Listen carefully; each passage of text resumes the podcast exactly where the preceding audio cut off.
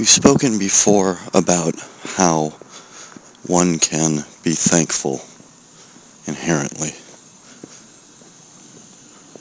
or how a person can be appreciative towards another or love another. And that's all very well and good. When we're thankful for someone or to someone, we give that person our degree of thanks and more or less leave it there. We show that person an appreciation and that person receives it we show that person love and they have it. But without reality, without this thing which we called God in an old way of thinking, there's nothing to concretize that feeling. There's nothing to actualize. There's nothing to activate it. There's no, there's no, I don't want to say intermediary because that's not what it is. That's not what is. The is is the there is a force happening where which sanctifies the feeling, which not only activates it, but reality or what is is the scroll in which we write down our true thoughts and true feelings and that's where those thoughts and feelings are concretized. That's it seems metaphysical but in fact it compiles our actual reality because we tend to think of what is real as being mechanistic, as having physical traits and properties when there is, as we all know, but seldom actually come to acknowledge and realize, there is a completely different part of reality that is not separate from the physical, mechanistic way that we view it, but which truly enables it. It's the, the spirit of the world, so to speak. And when we ignore that spirit, when we ignore that reality, we are sort of like readers of a page. We read the page and then turn it over.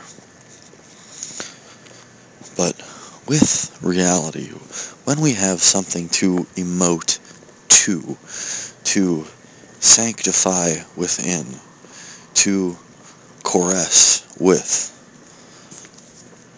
then, then we have full encompassing reality. Then we have an actual being with and that we make ourselves the scribe of what is written in that ultimate and eternal scroll of, of truth, of being, of, of this actuality. Because, again, when, when you love, when you're thankful, you put it towards something other than you. You give all that you have to give. Because when you're truly thankful, when you truly love, that's all. There's no there's no real gift. That that emotion is the gift. That that is the gift in and of itself. Your thanks, but it might not always be received by the person that you are putting it out there too. However, it's eternally implanted within not only yourself, but the relationship that you, just by being a subject, but by being a self, make with the world. But when you have that relationship with ultimacy, you live within this foam, the surrounding kind of ethereal connection to everything. You're not quite it itself, but everything that you do touches and is connected to it. Your movements, your actions influence it And in a very real way. Because when you do love, when you are grateful,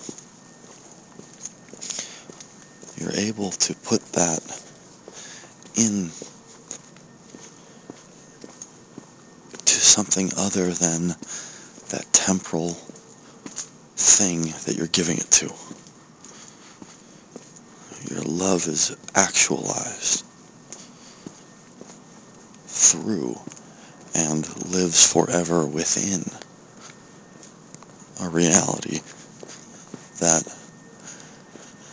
enables and bonds that love in the first place.